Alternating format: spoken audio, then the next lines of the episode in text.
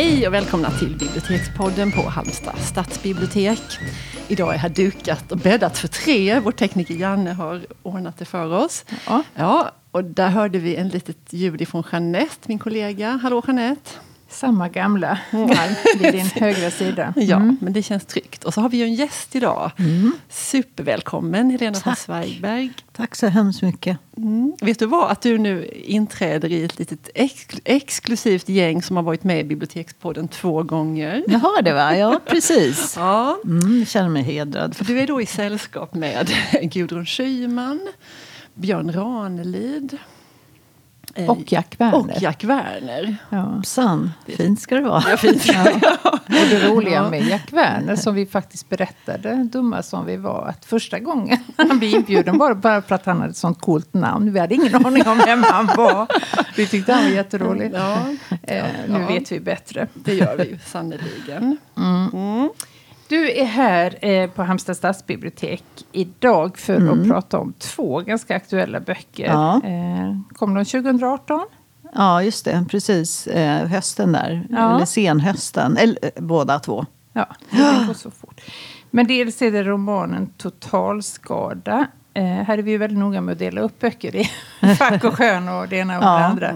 Eh, och den är ju en, en klar eh, roman medan din andra eh, grejen med saker, genial titel, eh, har hamnat uppe på fackavdelningen. Jag tror den är, alltså jag är osäker om den är på heminredning eller om den är på hemmets Ja, jag vård. förstår att det är svårt att, att sätta in den i, i ett fack på det sättet. För att det var likadant när vi eh, förs- skulle berätta om den innan den var gjord. Ja. Då försökte vi och så sa vi alltid så här, ja, ja, vi, ni får se sen. Alltså, Ja. Den är lite märklig, eller egen, boken. Men jag brukar säga att det är en eh, essayistisk bok med Ja. en utgångspunkt från mig själv och mitt eget hem. Både bildligt och textmässigt. Ja.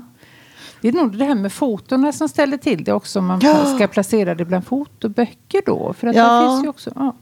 Men eh, jag kan glädja dig att jag ville ha tag på den. Jag har läst den då när den kom ut. Och faktiskt har pratat om den inför, eh, vi har ett sånt evenemang som heter Höstens böcker. Men jag ville friska upp minnet, men det kunde jag inte.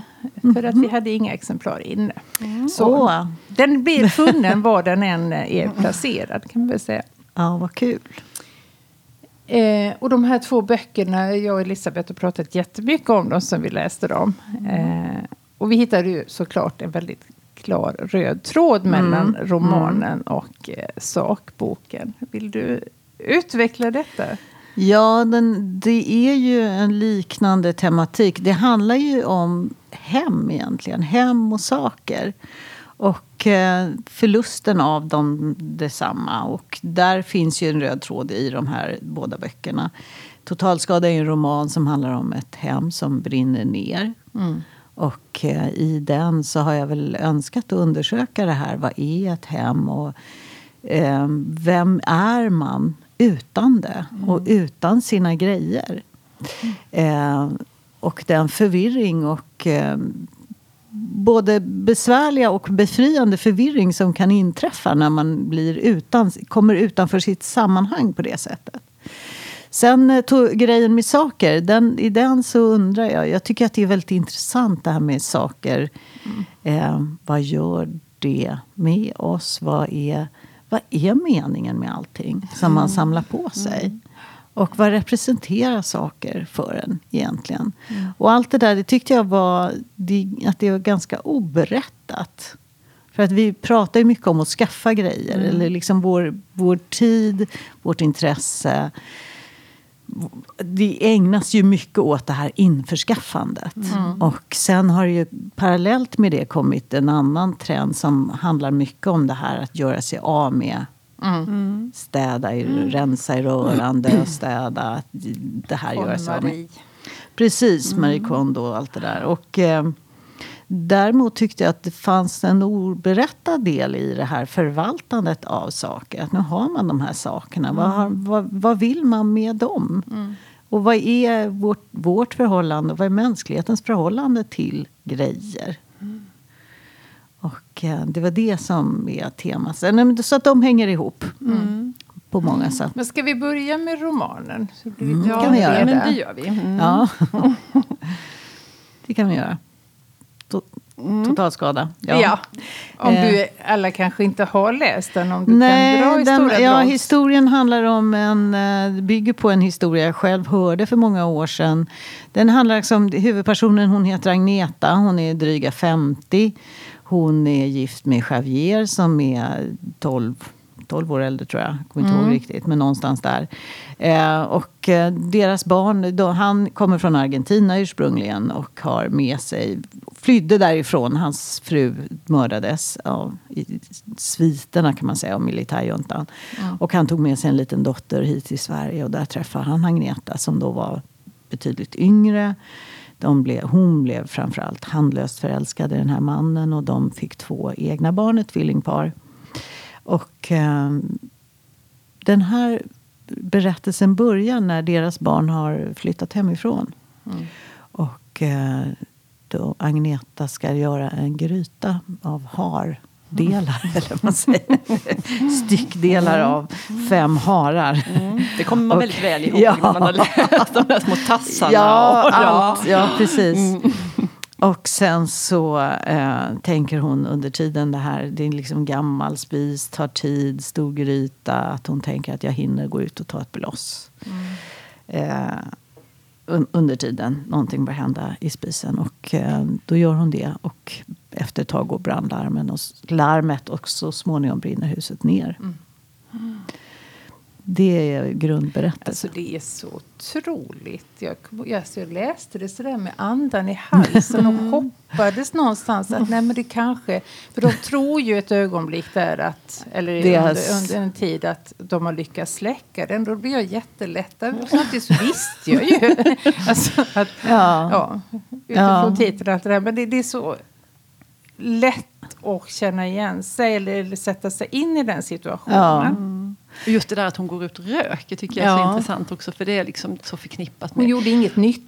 Nej, och hade det är ohälsa och Ja. liksom, man gör, vem röker nu för tiden? Ja, liksom. precis. För Det gör man ju. Och han tyckte ju så illa om det också, Ja. hennes man. Ja, han tycker verkligen illa om det. Och hon har på något sätt liksom kämpat sig till att Ja. ändå få ta den där enda cigaretten. Mm. Sen kan det ju bli fler, fast det är ju ingen som vet, tänker hon. Men det är ändå den där enda cigaretten på kvällen. Och det är liksom hennes stund. Och det är då Mm. hon står och tänker i fred. Och, Tänker också på sin kollega, var det inte ja, så? det gör hon. Hon har en sån här, kollega. ja, precis. Det är, då, och det är också den här egna stunden när sådana här tankar börjar komma. Och hon Mm. har liksom helt överraskande för henne själv också plötsligt känt någon sorts Mm. blossande begär efter en kollega på jobbet. Mm. Och man, också fått, man får ju veta om henne efterhand också att hon är också den som har stått för mycket av det här liksom hemmet och inredningen. Att det ska vara fint på bordet och tända ljus och kuddarna. Och, Ja, men hemmet Och- har ju verkligen varit hennes projekt. ja.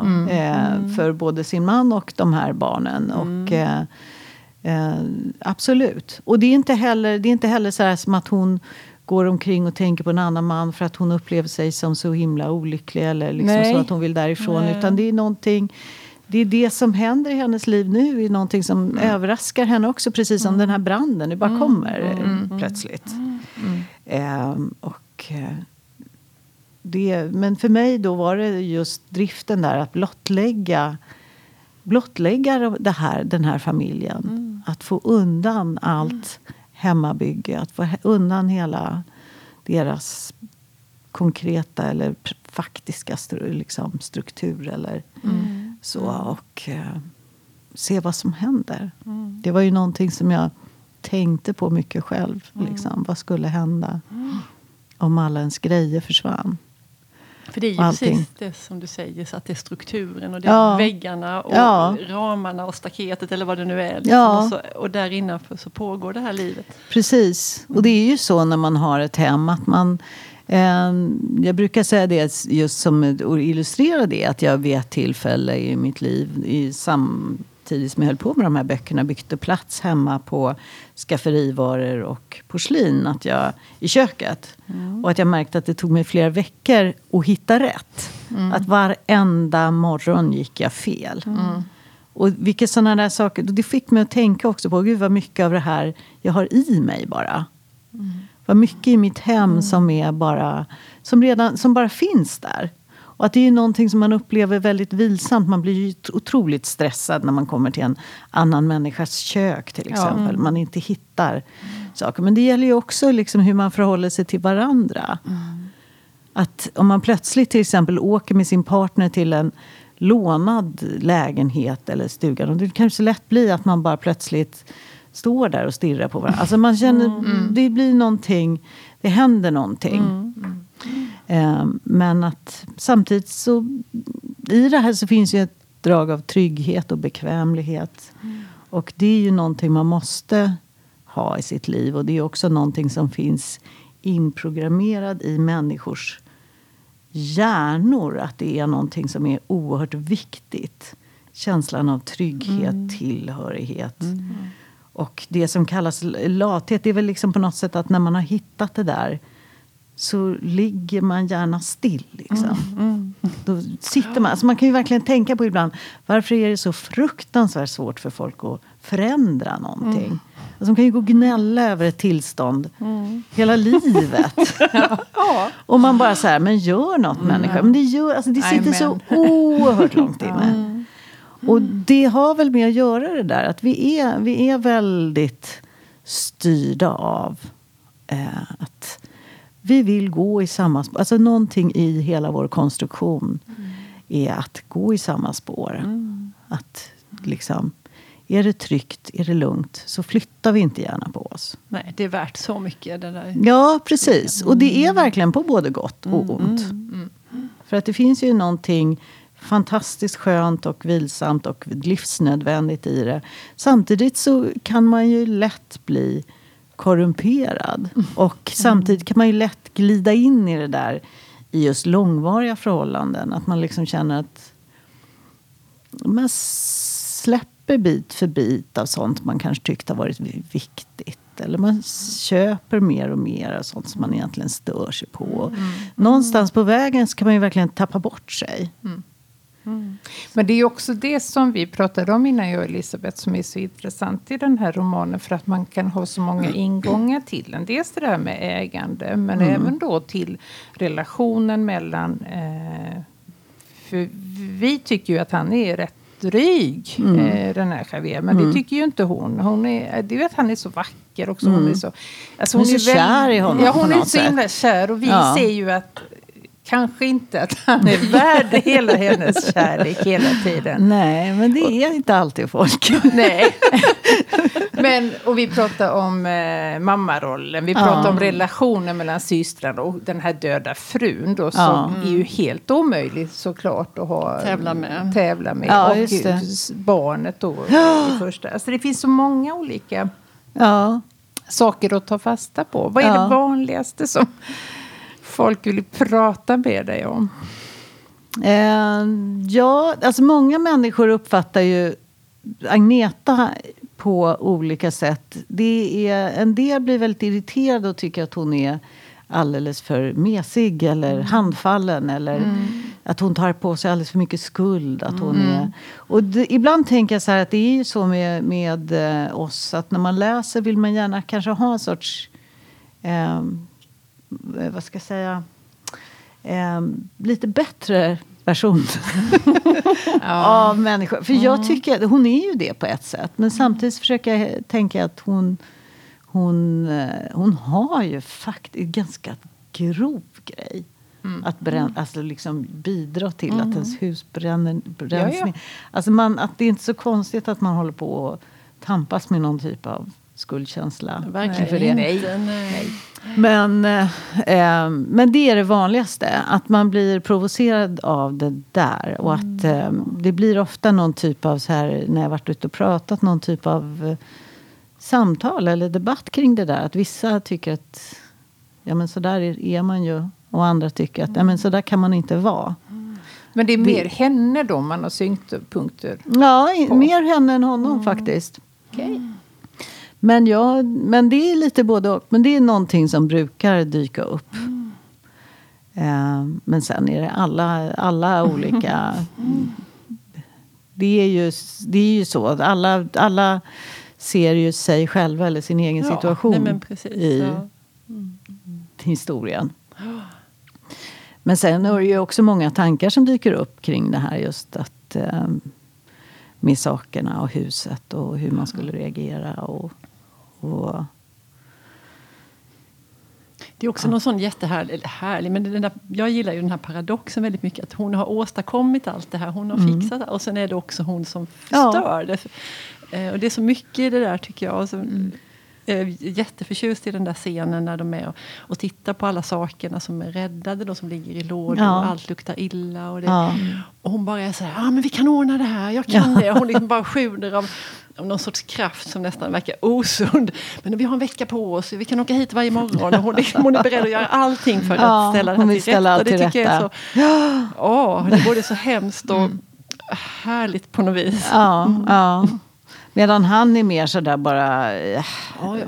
Vi, vi slänger skiten som man säger. Alltså han är mera... Och jag tror att hon blir väldigt sårad över det också. Att han kan gå in och vara sådär... "Pff, Ja, det här, det här gamla skiten, vad ska vi med det För till? det är ju sånt som har betytt så himla Ja, mycket. precis. Och som hon också har tänkt ska betyda något för alla. Ja. Det är ju liksom ett helt familjeprojekt. Som finns Gamla nerpackat där. adventskalendrar från Vad sa du? Ja, gamla adventskalendrar som Ja. flickorna har gjort i lågstadiet. Ja, precis. Ja. Allt sånt där. Och, ehm, och hur värderar man i efterhand? Det blir ju liksom det blir ju en väldigt konkret situation när man måste värdera sitt liv i efterhand. Alltså, vad, vad är värt att spara och hur ska man betrakta sina minnen? Och Hur pass sentimental ska man vara? Och sen dyker det upp också sådär, hur var det egentligen? Ja, nej, men just det där med, med ens förhållande till saker. Vi pratade om det på kafferasten här innan idag. För jag tänkte att, att man, att vissa kan nog att det kan vara liksom som det här samla och jaga eh, som vi sysslade med för, Ja. massa tusen år sedan. Att man kan bli så upptagen av ja, jag måste hitta en sån där. Och så, så kan man ha det som ett lite härligt projekt. Så där, Att man ska leta upp den grejen. Och, och så, och så frågade någon kollega här, liksom, "Ja, är du sån? Ja, för sjutton. Och sen började han prata om några fiskegrejer som jag tyckte Ja, var lite flugor flugfiskesaker. Ja. Och när han väl fick tag på den så ville han inte ha den ifall det gick för lätt. Nej, just det. Nej, så var Visst det. var det så? Ja, så var det. Det skulle vara lite Det skulle vara svårt. svårt. Ja, ja, ja. Nej, det är mycket kring det där. Men det har ju ändrats. Alltså varför man skaffar grejer, det är ju någonting... Eh, ja, nu glider vi över till den andra boken. Ja, här, men det var kanske. ju Ja. I grejer med saker. Som, eh, jo, men där, det är ju så att eh, vårt köpbeteende har ju ändrats också. För 30 år sedan kanske så, så var det ju så att man köpte saker just för att använda till någonting. Men då var det man skulle göra, som just i hans fall kanske då ändå var att fiska. Alltså det var inte grejen, skaffandet av grejen i Nej. sig utan det som skulle bli av det så att säga. Men idag har vi ju liksom shopping och shopping ligger ju väldigt eh, det är ju väldigt högt prioriterat bland våra favoritsysslor Ja, att det rankas ju som ett intresse. Att Ja, kan exakt. det som ett Precis. intresse. och Det är, helt Det är som ett intresse och det är ju mer eftersom vi också har det mesta så har man ju utvecklat någonting som är liksom att man ska gå omkring lite mer så att, mer eller mindre planlöst och hoppas vilja ha någonting. In, då är det ju väldigt sällan att man Det är inte liksom behovet. letar. Det är inte behovet, Nej, nej. Utan man ska ändå liksom hoppas hitta något. Det- Och det är lite ungefär som man skulle gå på savannen och hoppas Ja. hitta något. Som man kunde ha. Nej, det är liksom... Nej, men, det är så, nej, men vi pratade lite om det tidigare också, det här att det är både fint och fult. Det är sådana liksom, diametrala krafter som är i omlopp. Sådär, Ja. att, för heminredning, jag, tror, jag kan inte liksom fatta att det, det har ju verkligen blivit något sånt superstort. Och det är porslin Ja. och det är kuddar och det är ljus. Och Ja. det är såna, alltså, sådana affärer överlever ju allting. Ja. Ehm, Det är liksom det ena då. Ja, det har blivit ett sånt eh, projekt Ja. eh, som vi ska syssla med. Och överhuvudtaget det här att jag beskriver i boken, liksom, använder jag ordet bulimi för att försöka beskriva hur vårt förhållande är till det här. Att man, hela vår eh, kultur, den kultur vi lever i som har, vi har växt, liksom, som har växt, eh, vi har växt upp med är ju det här att eh, allting kan hjälpas upp. Alltså, allting kan lösas med att skaffa saker. Att, tycker man att det är lite trist hemma kan man liksom göra om köket. Eller vill man förbättra en trist torsdag kan man köpa någonting. Och vill man att barnen ska vara glada så köper man något till Ja. dem. Och vill man ha en personlighet så köper man den någonstans. Alltså det, det är ju vad vi har lärt oss. Det finns ju hela tiden som ett svar på olika typer av behov. Och, sen så, och det, den, det har ju nästan fått en andlig dimension. Det här att, att eh, som någon säger, som jag skriver i boken också, det här hur man kan jämföra varuhus med vårt, att det är som vår tids kyrkor. Någonstans dit man vallfärdar på helgen. Och för att känna någonting, någon typ av gemenskap, någonting, något svar på något. Alltså precis som ett andligt sökande, man vet inte riktigt på vad. Men Nej. att det är, det uppfyller någonting. Och sen då, just för att återgå till den här liknelsen med bulimi, så är det ju som när, när eh, då kommer ju den här andra trenden som är liksom eh, rensa i röran-trenden och gör det av med. Och den har ju också fått en andlig dimension. För att det är liksom som att om du, om du befriar dig från dina saker, om du befriar dig från gör, rensar i röran så kommer du uppnå massa fina egenskaper. Det kommer liksom, du kommer komma i kontakt med dig själv, ditt liv kommer bli mycket liksom, härligare och Ja. andligare. Och, Ja. och, och om man tar just sån här som ni pratar om, Marie Kondo, när hon kommer till människor då hälsar ju de henne som en typ av eh, profet nästan, eller le, andlig ledare eller något. De är så här, åh tack för att du kommer Marie, vi har så förfärligt jobbigt här. Och hon är så där, ja visst, och då kan ni vrida era t-shirts och lägga dem så här. Och, Strumporna ska stå upp har jag Ja, precis. Och sen så säger hon, och när hon säger det här om att liksom, om du är osäker på om du ska bevara en sak, lägg den i handen och känn om du får en spark of joy. och får du inte det så kan du göra av med den. Och då tänker man så här, men min osthyvel, Exakt. den ger mig inte så mycket spark Nej, of joy. men den är väldigt den bra. Men då menar jag bara just det här Spark of Joy, att det på något sätt, det vittnar om vilken eh, nivå vi befinner oss på. Att vi har liksom pumpat upp det här med grejerna så mycket. Så att vi ju både tycker att de, är, de ska lösa våra liv på olika sätt. Och när vi gör oss av med dem så är det också väldigt upphettat. Ja. Betydelsen Ja, och vad det ska liksom ge oss. Och, det är liksom, och då tänker jag så här, men man, kan man inte komma ner här på någon sorts lite mer eh, annan sorts nivå? Kan vi liksom sänka tonen i det här? Kan vi liksom landa i det här lite grann? Och bara undra, vad, vad är det här? Ja.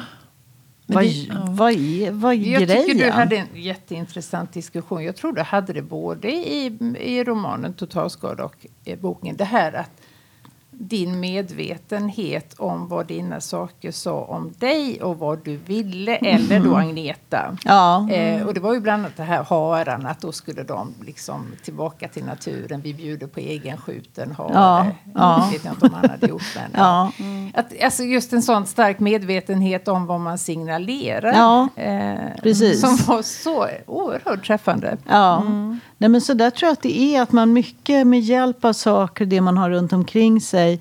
Att man hela tiden sysslar med att göra berättelsen om sig själv. Och det där är ju någonting vi håller på med väldigt mycket. Och väldigt mycket i vår tid. Och om man då tänker sociala medier så gör vi det hela tiden. Ja. Att det här är jag, det här är min familj, det här är liksom...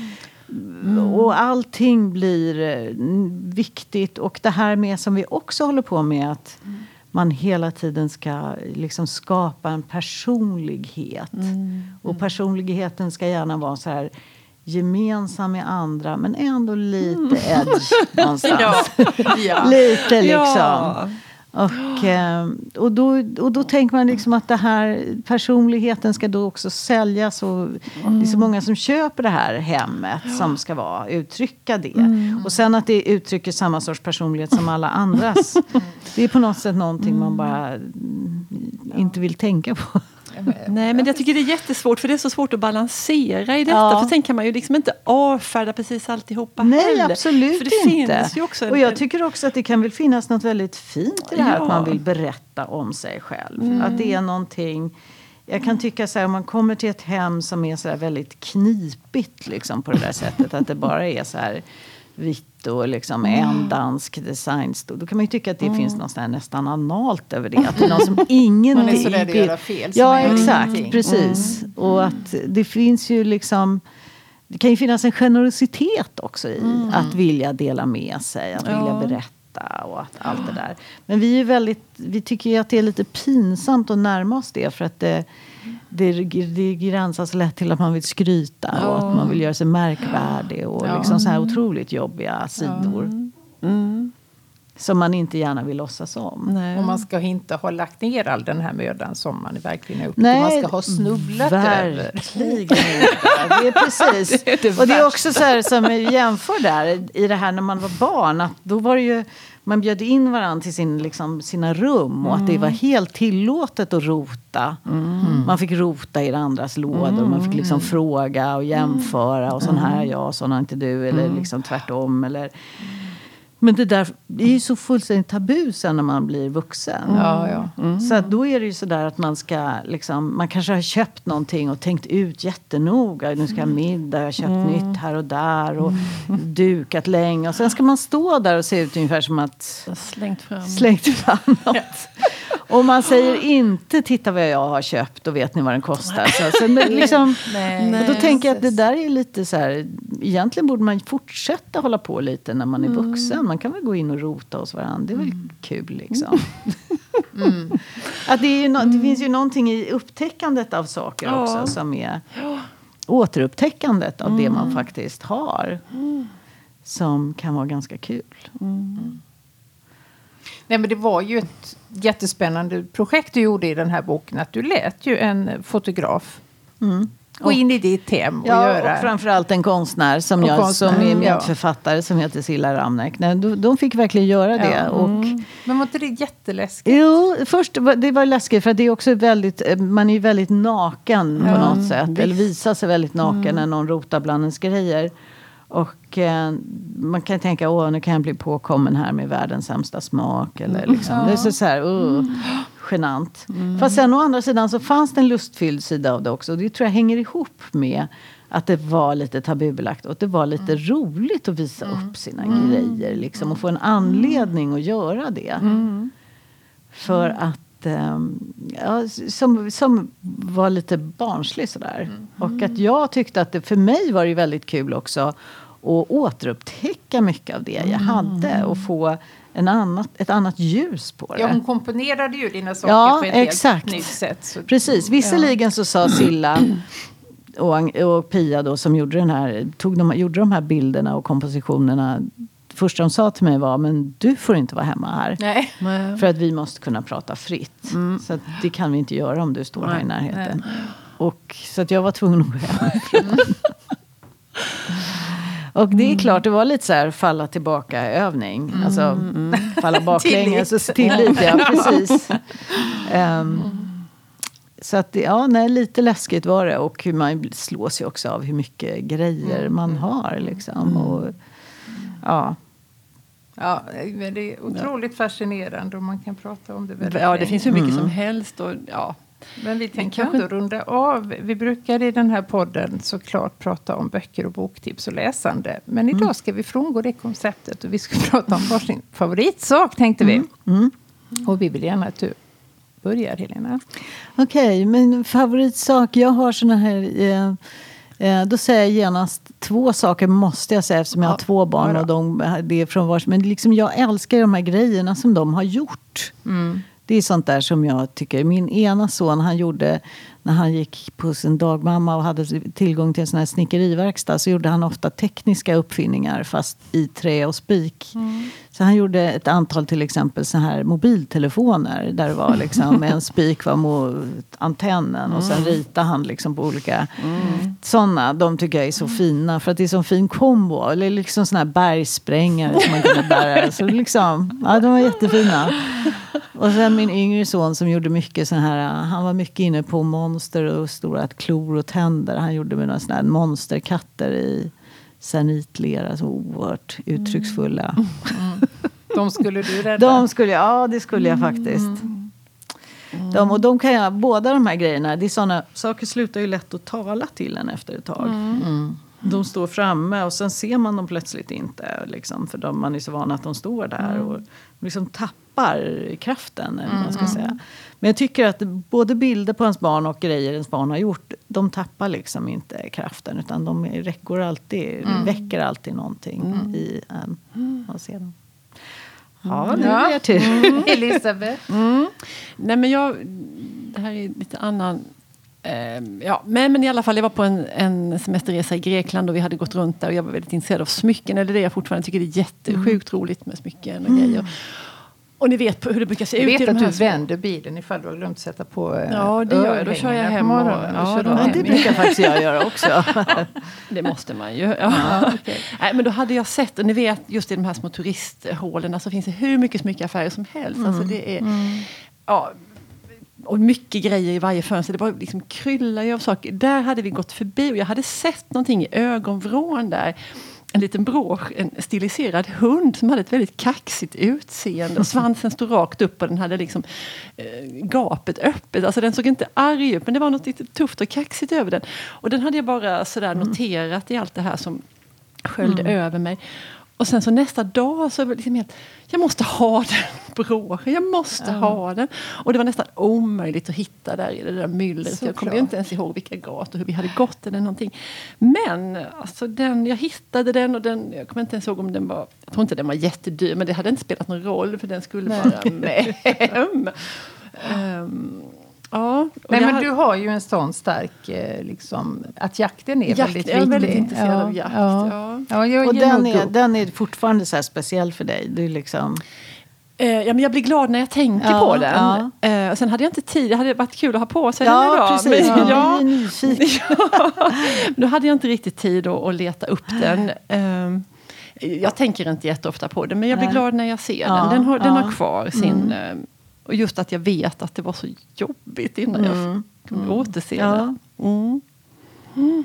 Ja, Jeanette. Nej, men jag hade väldigt svårt att komma på någonting. Mm. Eh, och det betyder inte att jag inte är intresserad av saker. Men jag kanske inte har det där riktigt så. Jag går absolut inte igång på sånt. Jag, jag lägger mig direkt. Jag tänker nej. Jag hade aldrig orkat reda. Leta upp den? Nej, nej. nej, nej. men en sak som jag alltså, är väldigt glad över att jag köpte. Som här, jag, gick och verkte i säkert ett år.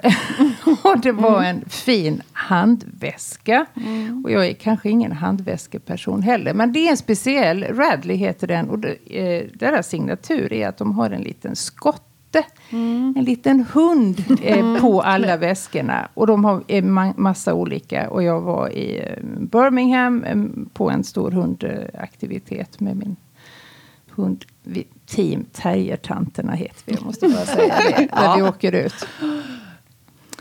Och Marie sa du måste köpa den, för hon är också väldigt shoppingglad. Ja, nej, men den kostar ändå ja, kanske 3000. Tyckte jag kan inte lägga det på en mm. väska. Men hon i alla fall övertalade mig och jag köpte väskan. Jag är lika glad varje dag ja, jag bra. använder det. Mm. Ja. ja. ja. Eh, och jag hade nog aldrig gjort det om inte hon hade pushat på mig Nej. så. För jag tänkte, inte ska vi jag lägga så mycket pengar. och det är ju ingenting om man läser om, eh, Väskor. ni kommer ihåg handväskdebatten. Mm. Ja, Däremot får ju män lägga det tio dubbla på en klocka. Ja, men det är ju något helt annat. Ja, det är något annat. Ja. Nej, men det tycker jag.